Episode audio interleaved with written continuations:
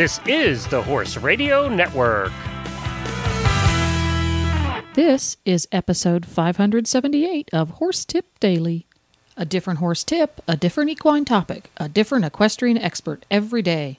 Horse Tip Daily brings the world of equine knowledge to you one day at a time. Today's tip is brought to you by Eco Gold.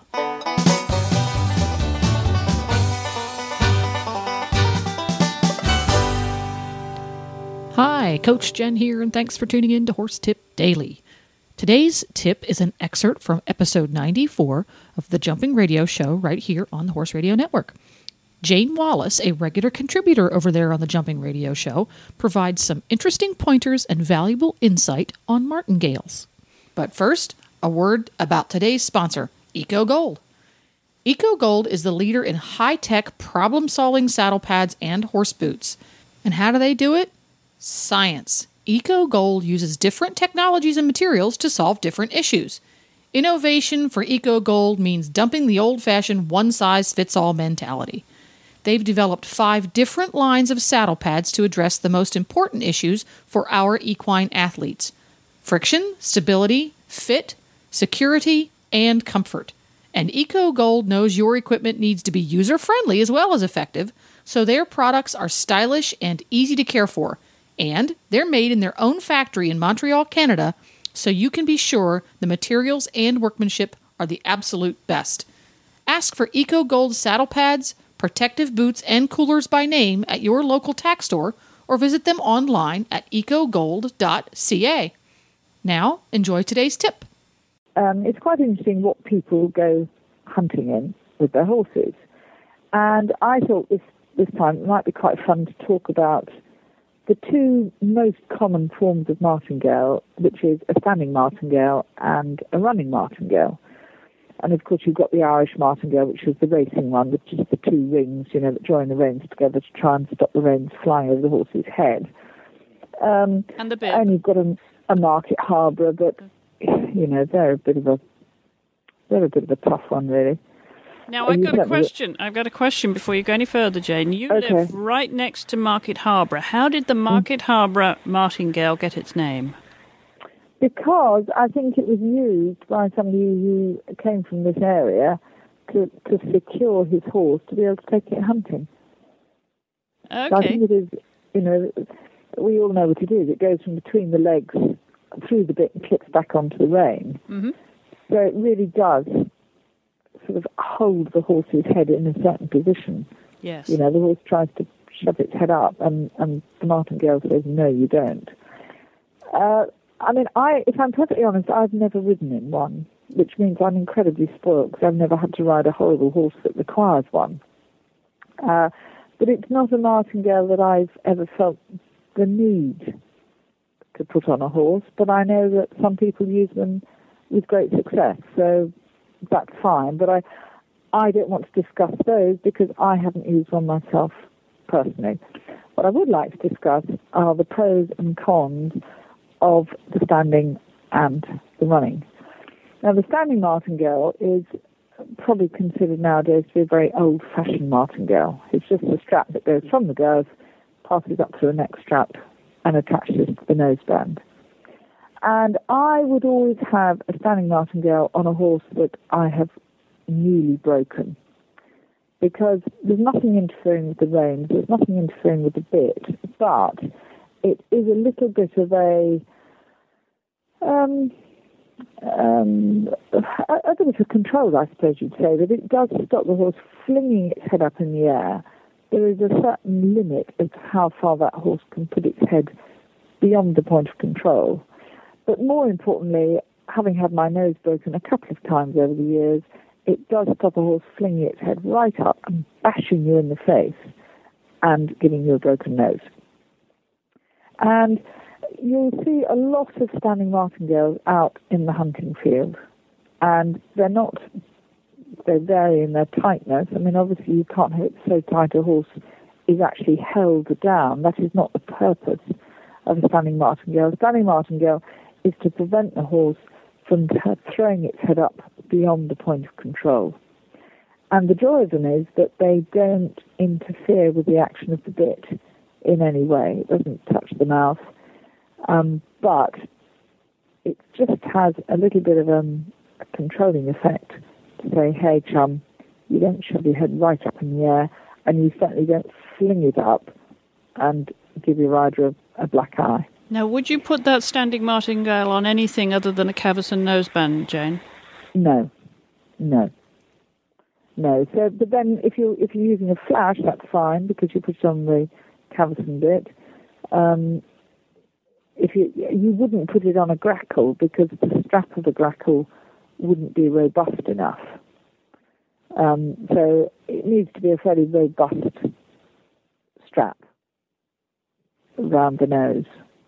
Having said that, I don't like these crank. I mean, I, you know, a nose run wants to be not so loose that it's not doing any good, but at the same time, I hate these crank nose bands where the horse's mouth is jacked shut, so the poor thing can hardly move. Now, if I was a horse, I would be wooden and resistant if somebody did that to me. You know, but a horse should be able to just move its jaw, and if it can't, it's going to be more wooden and rigid on you than if you give it a little bit of, of leeway.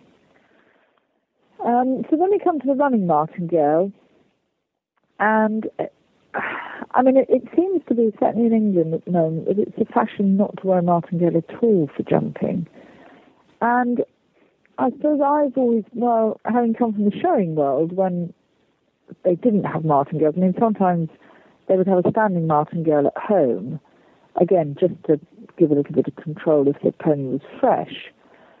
And you'd remember that from Alison days. We didn't use many running martingales, did we, in those no, days? No. It's quite a sort of grown up thing, I seem to remember running martingale. Mm-hmm. But yes, that's I, a good way of putting it, actually. It did seem I, to um, that time. Mm-hmm. I tend to always have a running martingale on when I'm jumping. And I view a martingale a little bit like a seatbelt in a car.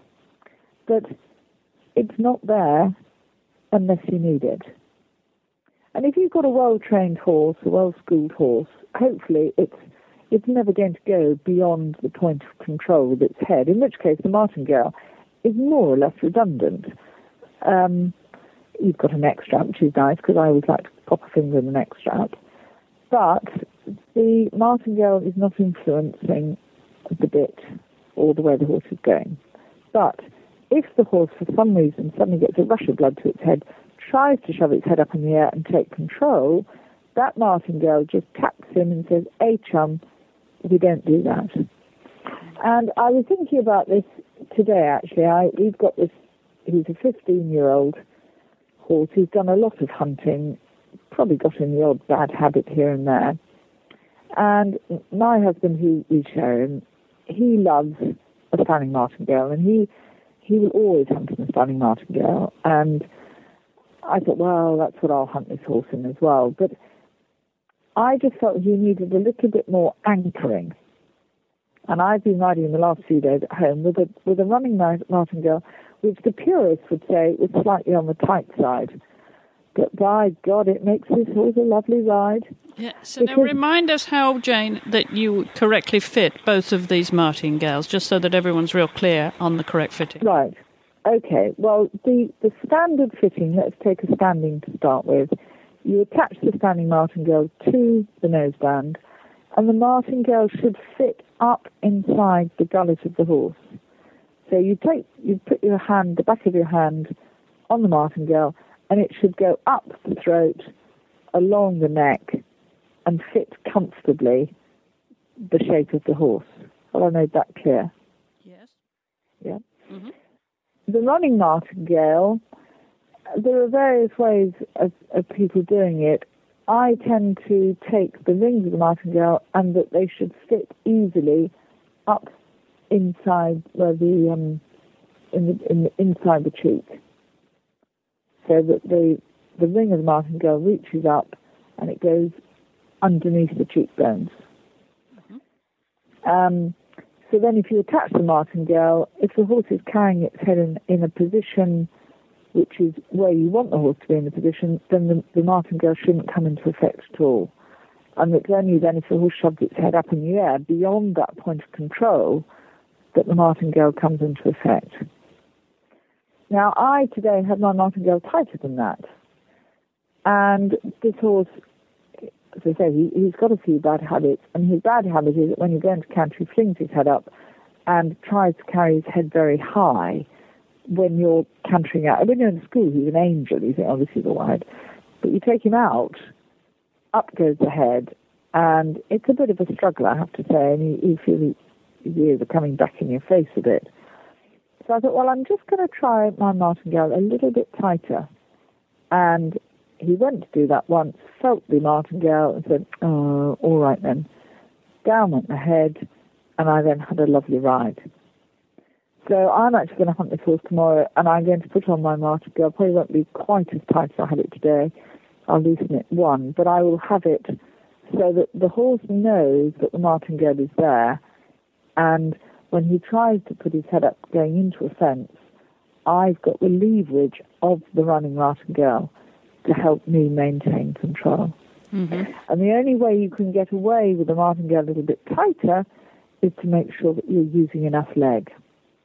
And always, it's a case of leg to hand, leg to hand. So if the horse shoves its head up, feels the martingale, your leg has got to be on strongly to ride the horse back down into the hand. You know, a martingale won't work on its own without the influence of the rider. And that rider's leg has got to be effective, it's got to be at the right moment, and the horse has got to respond to it.